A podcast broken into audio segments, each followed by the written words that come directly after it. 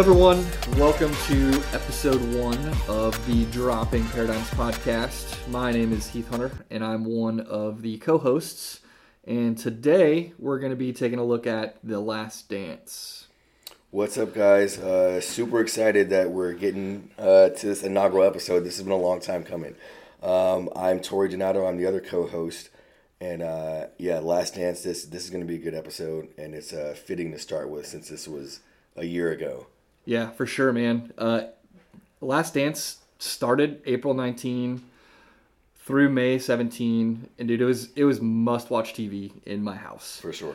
I don't know if you remember exactly what you were doing, like when the first episode dropped. Oh yeah, I was I was quarantined. yeah, I think I think most of us probably were quarantined, hunkered down, and there were no sports. There was not a lot of new TV on, and for me, like this was just you know perfect timing. I annoyed my wife for sure. I was probably like a, a kid after you tell them they're going to Disney, and then they wake you up every single morning before you get to go, asking you when you're actually going to go. Oh yeah, yeah, yeah. I I had cooked like all the sports meals and stuff, all the finger foods, just to watch this show. And and I was like, hey, I told my wife, I was like, hey, you you have to watch this with me. You're not gonna regret this. this has been like years in the making, and this is literally the only sports thing on TV right now. So the world is watching this. Yeah, it was it was kind of interesting too. So my my wife, I would consider her a fan of sports, not necessarily a sports fan. So she'll watch a lot of sports with me, but this definitely was much much must watch TV for us. Uh, both kind of being in that heyday of the Jordan era. You know, I had the black and red pinstripe 23. I had a 45 jersey, a Bulls shooting shirt, and I remember like specifically sitting in my house watching the Bulls play the Utah Jazz for that finals. Yeah, yeah. I, I, I was the same growing up. I I wore 23. I I had the little wristband thing on my forearm. Um, you know, when my parents could afford to buy me Jordans, that's all I wanted to wear. So, yeah, this this this was a thing. When I first heard it was coming out, I was like, exactly like you, kid in candy store. Like I cannot wait. This was this was better than probably any any event, any sporting event I've ever been to, real world or on TV. Yeah, I and I like I specifically remember watching the show and hearing that iconic like Bulls intro music. Yeah. And then just hearing the announcer from North Carolina and just like getting those those chills all over again. It was it was pretty awesome. I actually kind of wish that you know they still had those intros. Oh yeah. Because it was just I mean that was iconic whenever you heard that Bulls theme. Yeah, because you don't even see them anymore. No, there's nothing like that. So all right, man, let's let's dive right in. So what were your thoughts going in the first episode, watching this? What kind of things did you, you know, get out of it? You know, yeah. drop that first dime for us. Yeah, yeah, yeah, for sure. So, so um, I think it was the first episode. Uh, you know, and obviously this is kind of centered around Michael Jordan, but it's also just the Bulls dynasty as well. Uh, and and one of the things that that caught my attention immediately was Roy Williams talking about Michael Jordan. And so, uh, for those of you that, that don't know, Roy Williams um, just retired as, as the head coach of uh, North University of North Carolina basketball team. At the time that Michael Jordan was attending UNC, he was one of Dean Smith's assistants. And uh, as, as Michael Jordan was graduating high school, um, he got invited to a UNC camp that they were putting on for some of the local players. And they had heard of Mike Jordan, as, as he was known at the time. And so he arrives to this camp and uh, over the course of five days, he goes from being just a a known high school player, maybe a decent player, to um, the folks at North Carolina thinking that he's the best player in the country, uh, just in five days. And then a little bit later on, in uh, the Last Dance, Roy Williams talks about the fact that Michael Jordan was one of those guys that really one of the only guys he's ever seen that could turn it on and turn it off, and he never freaking turned it off, according to Roy Williams. And so to me, the first time is what a first impression, or you know, how how how do you make a great first impression? Because you look at Michael Jordan from the day he arrived at that UNC campus, just some random player in North Carolina, and then five days later, he emerges as the best player in the country. Like that is a hell of a first impression.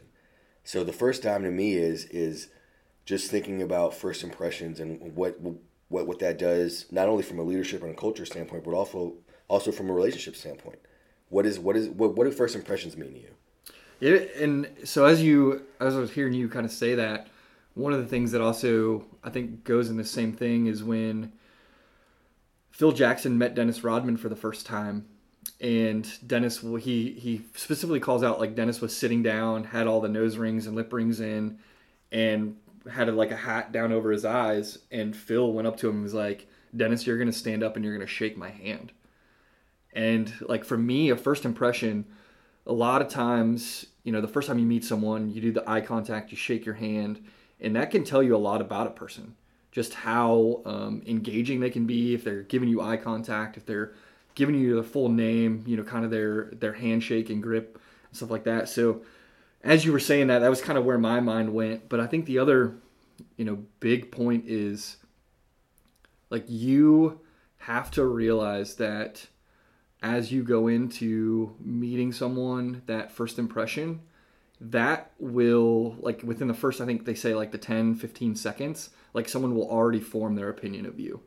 And if you're not on and ready to go for that first impression, it's going to be a lot harder to, to kind of build up. You know, had Mike Mike Jordan at the time uh, come in and and not, um, I guess, shown out and not turned it on right away, probably wouldn't have that same impression, and that could have just started from that first ten to fifteen seconds, maybe that first shot he put up. Yeah, yeah, yeah. and and I think that's that's that's kind of one of the things too that sort of stands out to me is is the the thought that although your first impression is arguably the the most important impression you'll make on a person, it's not necessarily the lasting impression that you'll make on a person.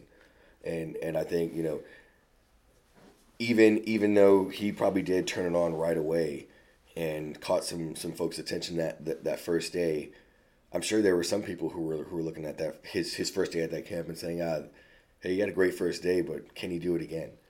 You know, what's what's his level of, of consistency, or was this just a fluke?" And I think that's that that's also kind of an important nugget to take out from from this from from this first dime here is. Uh, your first impression is important, but every impression after that is almost just as important because of whatever impression you made that first time. So if if if you and I were to meet and I didn't I didn't shake your hand, I, I didn't make eye contact, your expectation the next time that we cross paths is that it's going to be the same. But it's it's an opportunity for me. Maybe I I completely dorked up that first impression. It's an opportunity for me to now to to almost erase that that that first impression. Um, and and I think that's that that's something that sort of gets lost in translation sometimes. Yeah, for sure, man. And I, I don't know about you, but you know, being married, like I don't think it was my first impression necessarily that won over my wife. Same. You know, it was it was kind of that. Uh, hey, she knows I'm awesome after that first impression. I'm sure she thinks I'm awesome anyway. But it was those you know continued courting of her, and now it's you know even as we're we've been married for 11 years almost you know, it's that continued courting and that continued every day putting into that relationship and and showing up and trying to show out, you know, for the you know, just that she, so she will continue to love me. Yeah. And, you know, continue to make that that good impression and and show her that I'm in it for real. Yeah, yeah. It's it's like it's never freaking turning it off, just like Roy Williams said. Uh, you know, it, it's it's the same same thing with my wife. Same same thing in in any organization. Uh, you know, when when when you make that impression, it's important to maintain some consistency in in your level of effort and your level of engagement. Uh, doesn't mean that you're not going to have off nights. You know, even even Michael Jordan had, had off nights where he wasn't scoring the basketball um, effectively, and and you know maybe maybe he was missing shots that that he usually makes, but he was still going 110 percent. And I think that's that's the thing to take away from this is that, you know, you make that first impression and whatever it is or whatever impression that, that, that you want to make for yourself, uh, be aware that it's your responsibility now to never turn that off. You know, it's relationships, culture, leadership. It's not something that we can turn on and off because the the effects of turning those things on and off um, are are, are real. Um, they're far reaching, and so if we understand that when we make these impressions, what we're putting out there for, for other people to see and for other people to think about us, we have to live up to that standard that we've set for ourselves in that first impression that we made.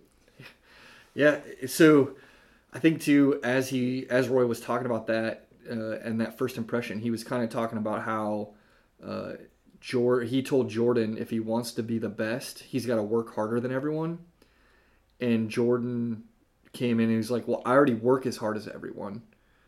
And Roy was like, "No, no, no. You have to work harder than everyone." Yeah. And so that was the kind of thing where, you know, his first answer wasn't the right answer, but then Jordan came back and said, "Okay, I I will work harder than everyone." And if anybody watched The Last Dance, like I think that was a theme throughout is Jordan did work harder than anyone.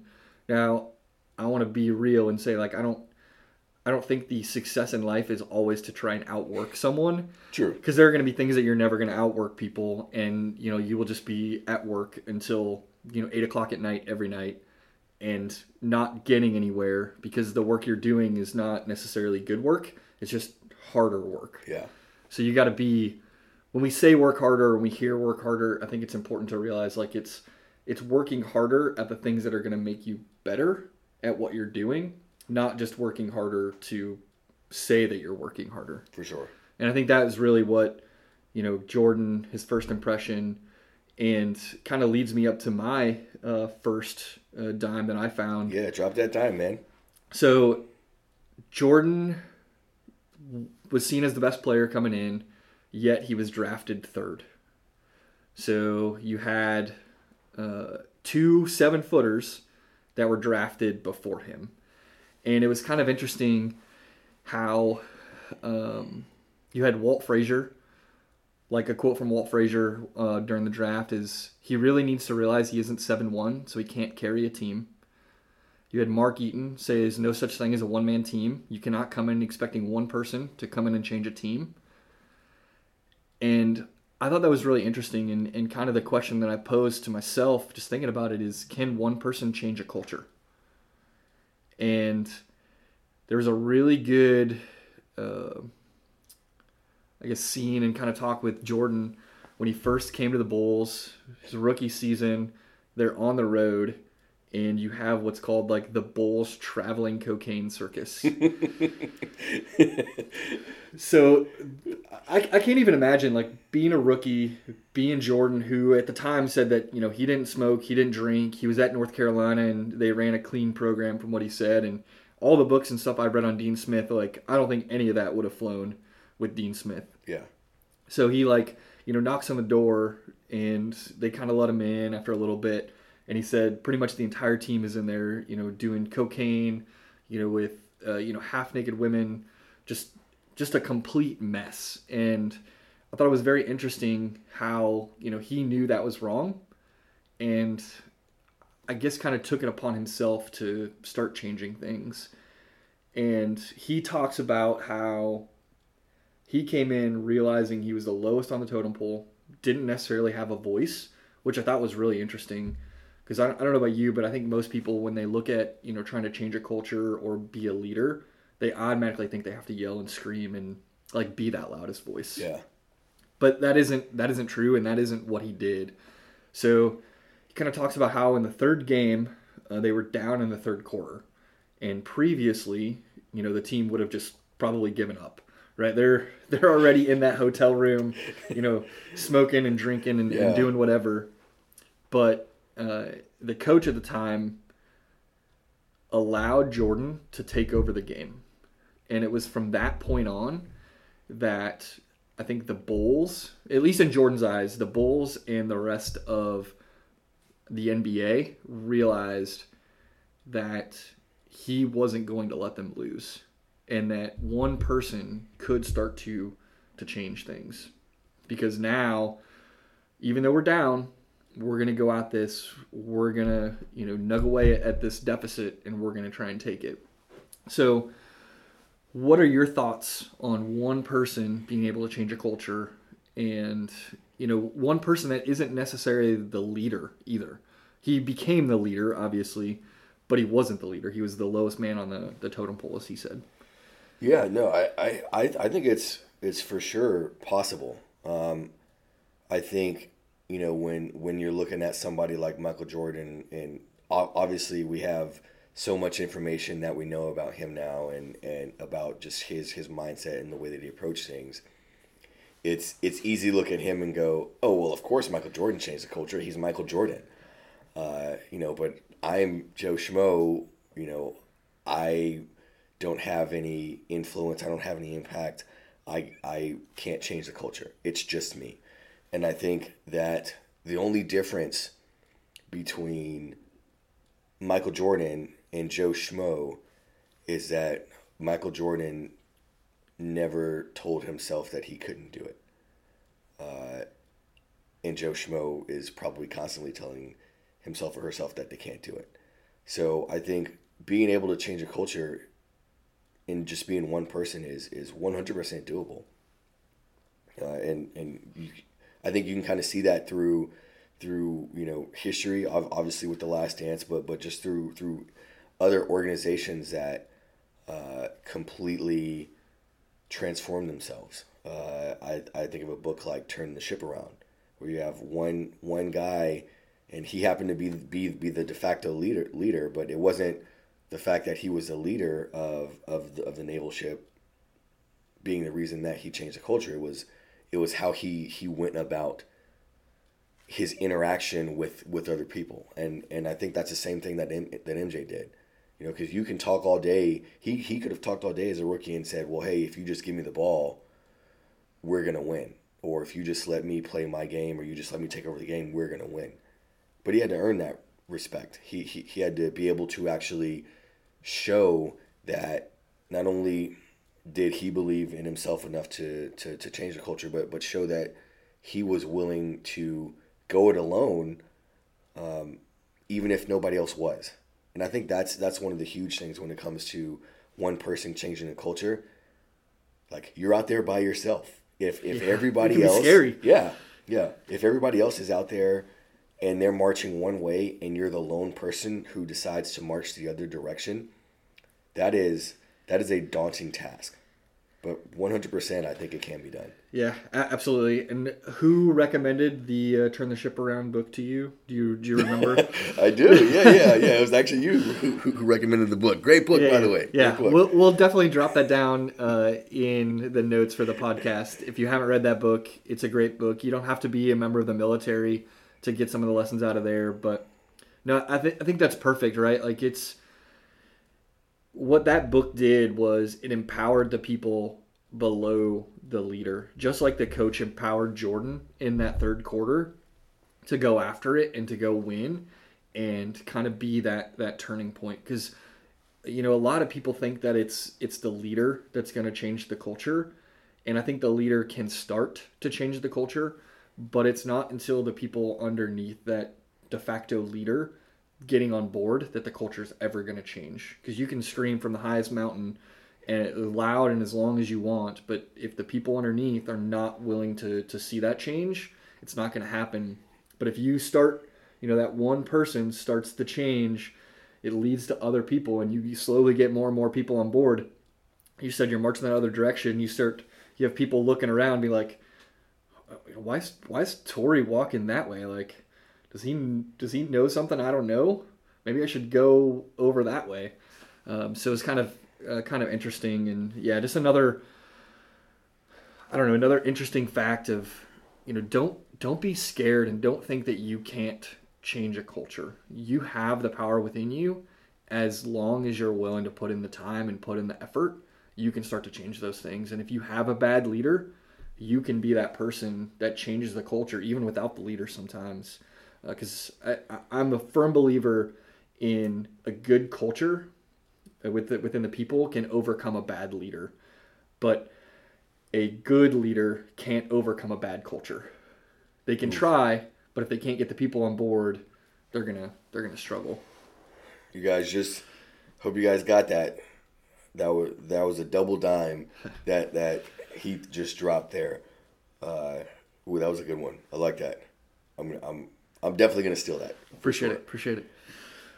Um, yeah. So so you know, we go through through you know that that sort of first first time where where Jordan starts to become the de facto leader of the team, and then you know we we're, we're watching episodes of Last Dance, and then it it's kind of fast forwarding and re, and rewinding as as they go through their first three peat and then their next three peat, and on the way to their next three peat, obviously they have to reload the team. They bring in Dennis Rodman. They they bring in uh, which which was an awesome story just to learn. Oh yeah, like Dennis Rodman, Detroit Pistons bad boy. Now he's going to be playing for the Bulls. Yeah, like hated in Chicago. I, I don't know if you remember that part, but that was like a huge like ordeal. Oh yeah, the entire like community's like, what? You're going to bring this toxic player in to like be part of your system? They yeah. thought they thought Phil was was crazy, and I mean it worked out, but yeah, yeah, yeah, it absolutely did. But you, you yeah, they bring in Rodman, they bring in Toni Kukoc. Uh, another player they bring in is Steve Kerr, and uh, this this kind of gets gets me to, to my second dime here. Uh, you know, so obviously widely widely publicized that Steve Kerr and, and Jordan have a fist fight, and I think most most of us who who follow sports kind of knew that that was a thing before the Last Dance came out. Yeah, um, we, we knew it was a thing, and we thought Steve Kerr was crazy. Yeah, yeah, we thought he was nuts, out of his mind, right? And so what's interesting is that you know, two years before Steve Kerr hits hits the big shot uh, in Game Six, I believe it was of of, of the '97 Finals um, against Utah, which gives us one of the best quotes of sports history of all time when they're at the trophy celebration. You remember? Oh that? yeah, yeah. yeah, Steve, Steve talking about in the huddle how the play was drawn up for him, and it clearly was not drawn up for him. Yeah, they just left him open because they never in, in their wildest dreams imagined he was going to get it. Sorry, man. Yeah, no, had to that, bring that up because that is that one is of the still... all-time great sports quotes yeah. for sure. Um, you know, but so so two years be, before that shot is made is when this fight takes place, and it's during preseason.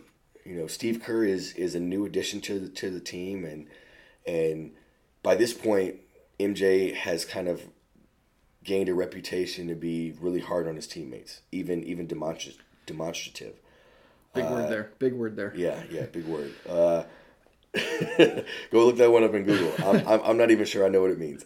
Uh, but Phil Jackson puts Steve Kerr on MJ during practice, and of course the the, the first team is just killing the second team. Steve Kerr's on the second team, MJ's on the first team and MJ's talking all sorts of trash, and Steve Kerr is, is starting to get pissed off because you know they're they're they're getting their asses kicked, but you know he's also getting trash talked to him, and all of a sudden, Phil starts to call these you know really really light fouls on Jordan as he's guarding Steve Kerr. And Zen Master starting his yeah, work. Yeah, yeah, Zen Master starting to work, trying trying to develop these relationships between you know the the incoming players on the Bulls and and the veterans out of there, uh, and so Jordan starts getting upset, and he ends up fouling Steve Kerr pretty hard, and he says, "Hey, now that's an effing foul." So Steve Kerr hauls off and just punches him right in the chest, right? Little old six foot three, you know, yeah, know, the, barely two hundred. The, the, the white guy that gave this scrawny white kid like, man, I can play in the NBA someday. Yeah, hauls off and punches the Michael Jordan right in the chest in practice.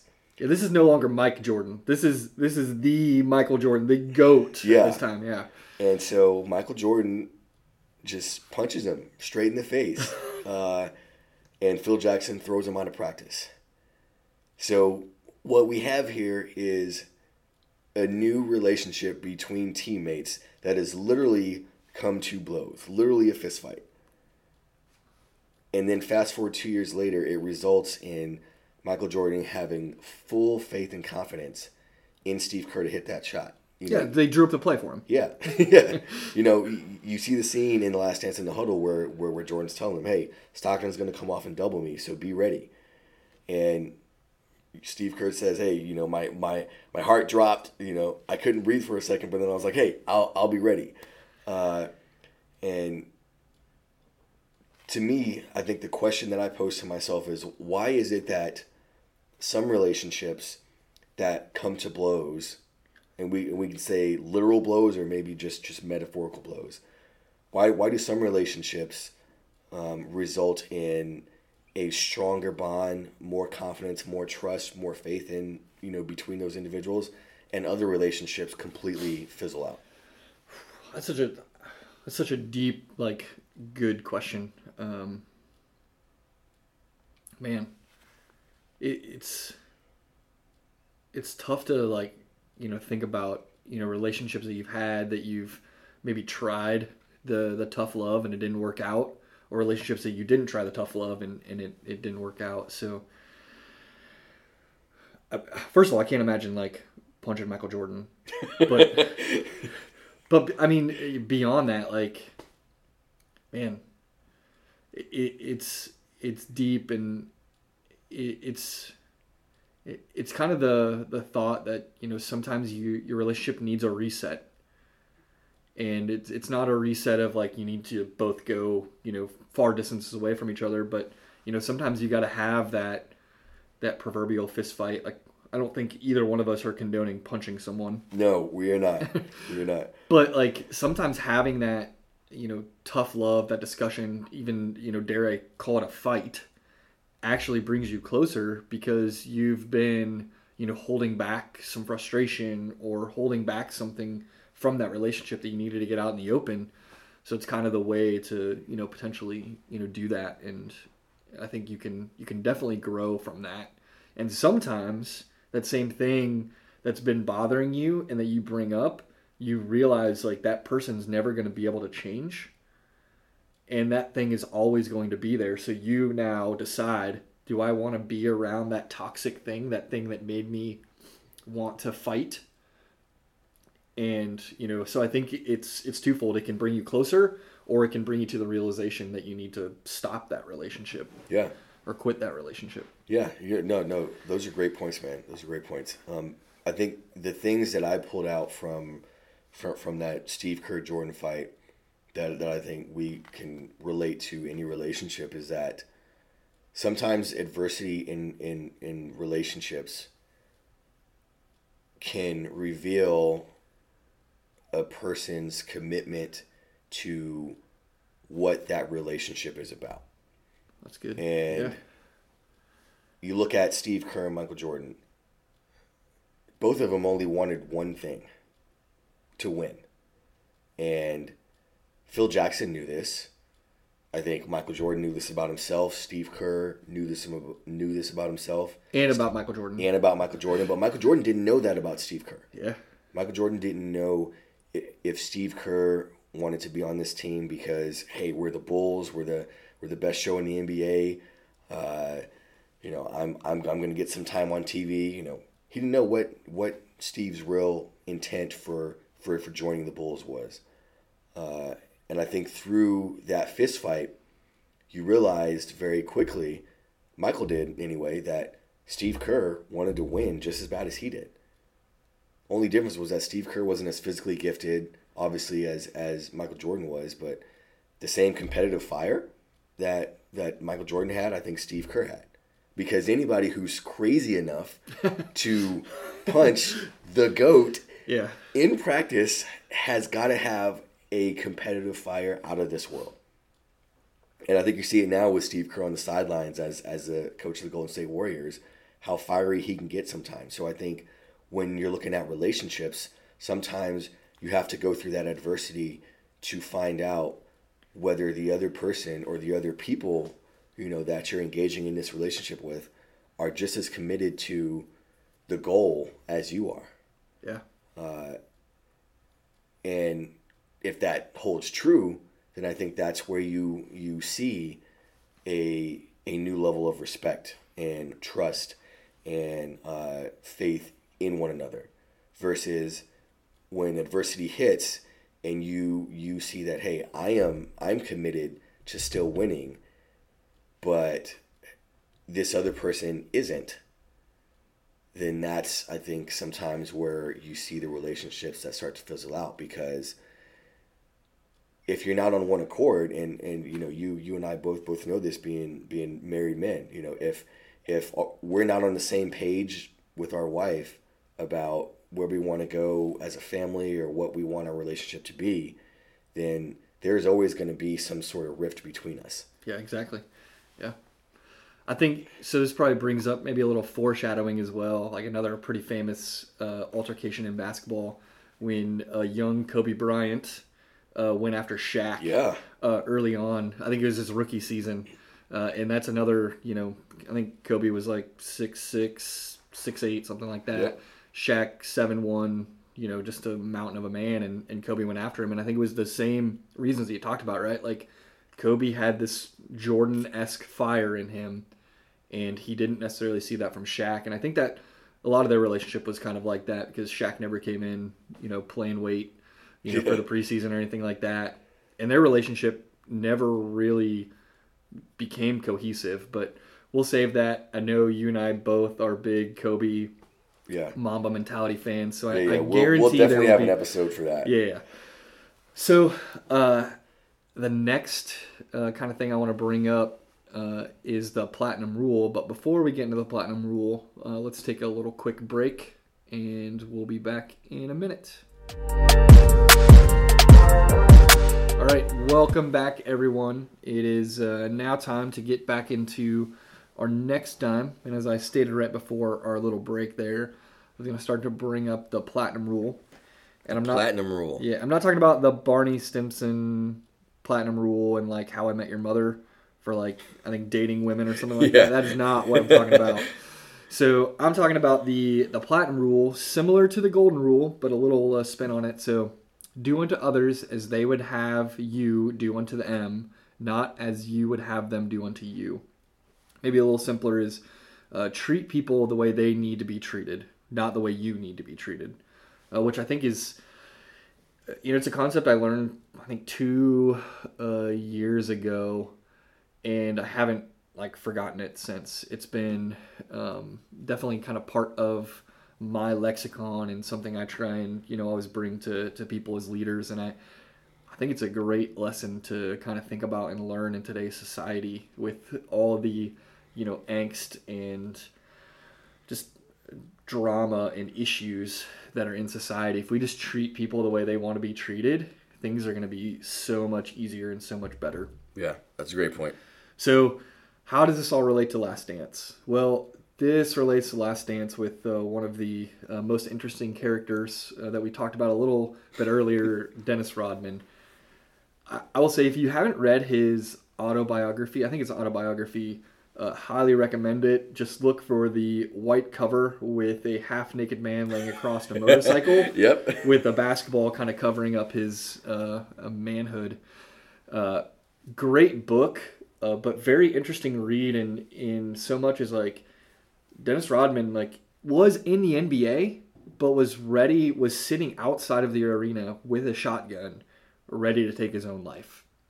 Like had everything, but still had you know some issues and some demons that he was trying to deal with based upon his crazy you know childhood and i think you know we kind of saw the zen master uh, phil jackson you know introduced the platinum rule maybe he knew what he was doing maybe he knew it was the platinum rule maybe not i never uh, want to doubt anything that uh, phil jackson did just because I, I think he's a, a very interesting case study and, and probably another episode on, on phil jackson and being the zen master uh, Yeah. down the road I promise not every single episode we do is going to be about basketball.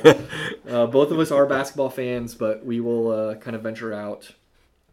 Um, but as we talked about earlier, like Dennis Rodman going to the Bulls was not a popular decision. Not at all. No- Like the basketball world was kind of upside down. Why would you bring this guy in? And I'm sure Jordan was even kind of questioning, like, why would you bring this guy in who was part of the Detroit Pistons bad boys who like were the nemesis, you know, one of the nemesis in the East uh, for the for the Bulls. Uh, but and, and Rodman, like during his interview in his episode, I want to say it's like episode three or four where we start to get into the Rodman story. You know, he talks about it's it's more than just basketball. For him, the basketball was easy. It was the public pressure, the uh, media pressure, Yeah. and now like he was gonna get turned up because he's going to the Bulls. Like they are the show in town. He's going to be part of that. And oh, by the way, you know he's wearing wedding dresses. He's got the crazy hair, which I don't know about you, but like as a kid, I always wanted to like dye my hair like Dennis. Oh yeah, for sure. and it was it was never gonna happen, and never looked near as cool as you know he had it. But it was always uh, fun to dream. But it was it was interesting to hear him kind of talk about those pressures, and then like kind of hear the team and hear some of the stories. So like Steve Kerr said, like we all understand Dennis and how he had different needs than the rest of us, which I think was awesome, right? Like we all see Steve Kerr as this, you know, head coach and and you know has done great things with Golden State, but I think a lot of his skills like even date back to then when he was just a player and you know the probably the third or fourth guy off the bench where he even saw that you know some people needed to be treated differently and, and that's okay and so uh, the story kind of goes uh, this is later in uh, kind of their their last run season. Scottie's out and uh, dennis gets ejected from one of the games. And you kind of see this turning point and mj talks about how dennis went to i think dennis and mj are, are interviewed and they talk about how dennis rodman went to michael jordan's room knocked on his door and asked him for a cigar. Yep. so one like one way you know dennis rodman is different and that mj knew it and was okay with it was he didn't ask for an apology but he knew that dennis coming to his room knocking on his door because he never did that was dennis's way of saying like hey man i know i messed up. Uh, i'm sorry without saying i'm sorry but i'm here and i'm here for you. And it kind of goes uh, on that you know from that point on that was kind of the turning point for dennis. He was a model citizen as they uh, they say and didn't get kicked out of any more games and became that person that jordan could rely on Yeah, and they started winning because I think before that they had like I don't know, it was like a, a nine and seven record or something. And this was the seventy-two and ten Bulls coming off of that coming off of that seventy-two and ten season. So Yeah. uh, yeah, yeah, it was a big deal. Yeah, it was, and it was, it was interesting to see, you know, Dennis kind of realizing that he needed to step up, stepping up, Jordan realizing it, and then kind of what happened after that. So that took a toll on Dennis. Scottie came back, and Dennis knew like he needed to to get some, you know, relief and. So where does he go? Yeah. yeah, Well, so he asked for a vacation, like before he even go. Like, so one, like, good on him for asking for a vacation, which I think is is another little like I don't know half dime, if you will. Yeah. Like realizing you're in a bad place and going and asking for help. Oh yeah, yeah, yeah. I do not condone going to Vegas and going on a, a run like Dennis Rodman, but I do think the fact that he went to Phil and said, "Hey, coach, like, I need a vacation," and then Phil realizing that he needs a vacation, and MJ being like, "You're gonna let him go on vacation." So I, I think that was that was an interesting kind of point, but like you then had you know Phil be like, "Yep, it's gonna be okay. We're gonna give him 72 hours, and he's gonna come back with the team." Well, uh, spoiler alert if you haven't seen it, it, it was more like 80 some hours, and Jordan had to go like knock on his door in Vegas to get him out of bed. And then like the next couple practices were pretty hilarious, where he- Yeah. he, like shows up in pajama pants and everything. Uh, but I- but like what I thought was really interesting in all of that is as soon as he got back with the team, they all welcomed him back and they all you know got right back into it. They didn't they didn't uh, treat him differently. Like, oh man, like you're a mental case, like we can't deal with you. You just you just stay off the sideline. No, it was like, hey, this guy went and got his mental health back into shape. Again, don't condone this as a way to do that. but for him, this worked. And it was the platinum rule applied from Phil and from the team that let him go do this, came back, and now they go, you know, on this uh, next, you know, kind of big run. But like to me, that's just you can apply the same thing to your uh, to relationships. For me, like applying this to my kids. So I've got two daughters who right now are eight and four, and I can't treat them the same. They don't respond to the same discipline, to the same praise, to like even the same quality time.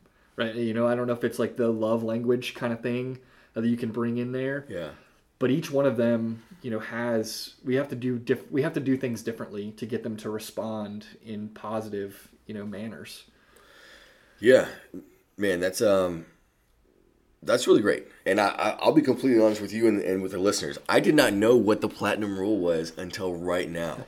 Yes. So so something. so this is a huge dime for me personally. Now I'm like, oh man, I need to go back to my house and do this with my four kids.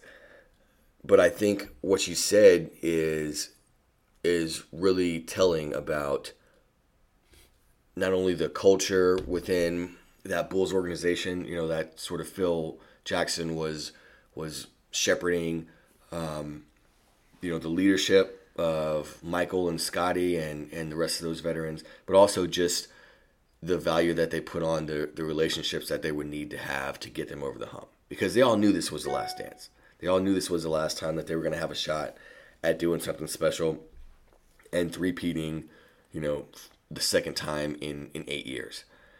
And I think that being able to treat somebody the way that they need to be treated like you said is is such a nuance in the rule that we've been told I don't know since we were kids that it really would make all the difference uh, at home at work really wherever you are but I think the, the only way that you understand how that other person wants to be treated is you really got to get to know them Yeah, dude. Yeah, I was I was thinking that same thing. Like that's that's the key, right? It's and, and that's what Phil did.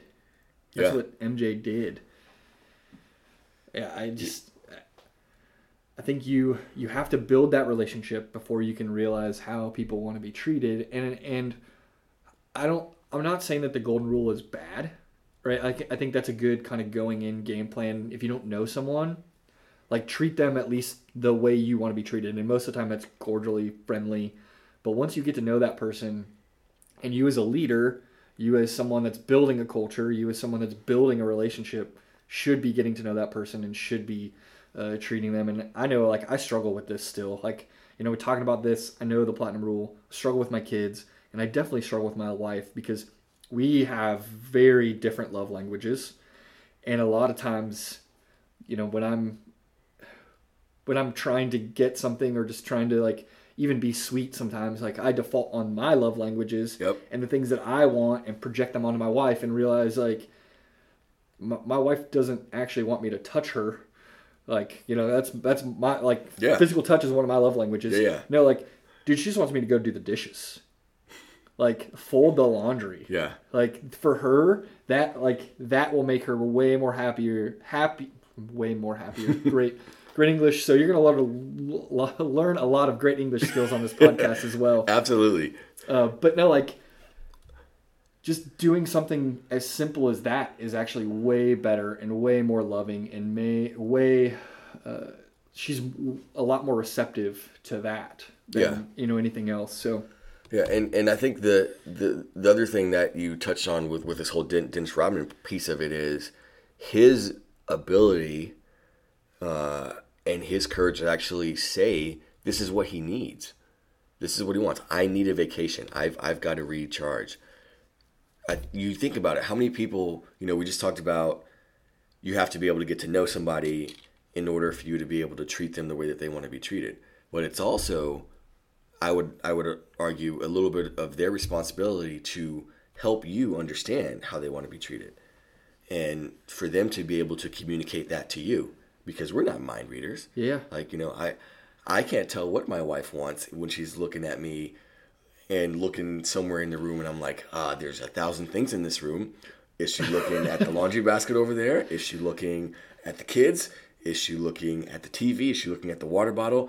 I have no idea. yeah yeah. Uh, and and so it's one of those things where you know kudos to Dennis Rodman for being able to say what he needs, and I think that's that's another thing that could kind of speed up that that relationship and and and help the platinum rule take shape a little bit faster if I know what you need because you've told me how you want to be treated or what you need, then it's a lot easier for me to now do that or for me to speak your love language if I if I know without a shadow of a doubt what your love language is. Not saying that I'm going to get it right every time because I still don't get my love my, my wife's love languages right every time, and I know yeah, them. Yeah, you and me both, man. You and me both. Yeah, Yeah, and and I think too, like you can apply this to leadership and to the corporate world as well. So a lot of places you hear about doing personality tests and um, having the the folks that work for you or with you kind of lay out, you know, how they learn best, how they are motivated, all of those things, so that you as a leader, you as a friend, now can kind of get to know them. And I don't know about you, but like hanging out with the bros, like most of the time, I don't I don't ask them what their love language is. yeah, Uh, yeah. it's not something that- it's not a common question that I ask either. but like you can ask some questions that like you know get to understand what's going to help them if they're having a bad day you know you've got some friends that you know maybe they don't they're not married they're a single dude you know hey he needs you know somebody just to come hang out or you have you know a bro that's uh, married and you know he needs somebody to watch the kids so that he and his wife can go, you know, reconnect, something like that. But you've got to know and understand those people and kind of what they what they need. So I think this is, you know, a great lesson from building relationships, being a good leader, setting a good culture uh, kind of advantage. So yeah, Platinum Rule, go check it out. Uh, there's a lot of a lot of great. Uh, just Google resources on, on kind of learning and understanding the, Yeah. the platinum rule. no, that's awesome stuff. That's awesome stuff. All right, man. So I've got one more dime, uh, at least for this go round of Yeah. The Last Dance. We may revisit this because there's so much, There is a lot. and I, I don't know, just kind of rewatching it uh, for the second time through recently. I, I loved it as much the second time as I did the first time. I, I didn't have that like giddy child feelings that I did the first time, but it was still just so much nostalgia and so much to remember. But uh, the last time I got, uh, so uh, Mark Vancil, I think I'm saying that right, uh, the author of the book Rare Air, which of course is about his airness, Michael Jordan, had some interesting things to to say about what made Michael Jordan or what makes Michael Jordan so special. And he says MJ's gift was not that he could jump high, run fast, or shoot a basketball, but it, it was that he was completely present, hmm. which I, I thought was like profound. Uh, Because I knew, like, having having learned a lot and you know been interested in in a lot of what Phil Jackson does as a Zen master, you know, a lot of his things that he did with the the Bulls and then with the Lakers was trying to get people to be present, like meditation sessions, all of that kind of stuff. But I thought it was interesting that Jordan kind of had that even before, you know, being with Phil, and Phil probably honed it. But I think that's one of the toughest things in today's society is to be present. Hundred percent. We've got cell phones, we've got TV, we've got access to just information overload, and we forget about what's directly in front of us. Like even driving, right? Yeah. Like dis- distracted driving is now a thing because we're so caught up in wanting to like respond to a text message in, in 30 seconds after getting it or you know making a phone call that doesn't need to be made when you should just be present in driving. But i think what i kind of took away from this was no matter how good you are or how much you know about someone else or about something it doesn't help if you're not present in, in the moment Yeah. and and to me like that was a profound moment of okay what and a reminder what do i need to do to be more present and i'm probably never going to have that michael jordan presence but if i can continue to remind myself that i need to be present i can continue to kind of to grow in this and get better and i like man i think about all the times i've been on my phone instead of like being with my family Yeah. you and me both, man. You and me both. like just watching TV, telling the kids to be quiet. Like, why? Like, Yeah. go be with the kids. Like, be present in that in that moment. Or sitting in a classroom, sitting in a, a leadership conference, sitting in, you know, whatever, being on my phone or daydreaming and not not being present. That's huge. That's uh it's funny. I actually have on on my phone I've got these alarms that are set throughout the day with with sort of the three three words that I want to try to ground myself in for for 2021. And one of them is present because like you, like all of us, there's so much stuff going on between my ears at any at any given moment that I find it extremely difficult to be present, uh, especially when it's when it's not things that I am that I want to put my focus on in in that moment.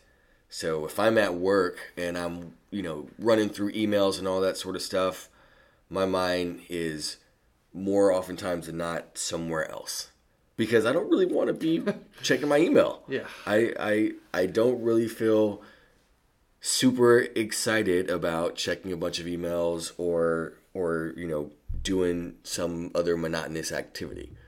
I'm excited about watching the Golden State Warriors play or I'm excited about doing this podcast or or excited about something else, then I'm I find it very easy to be present.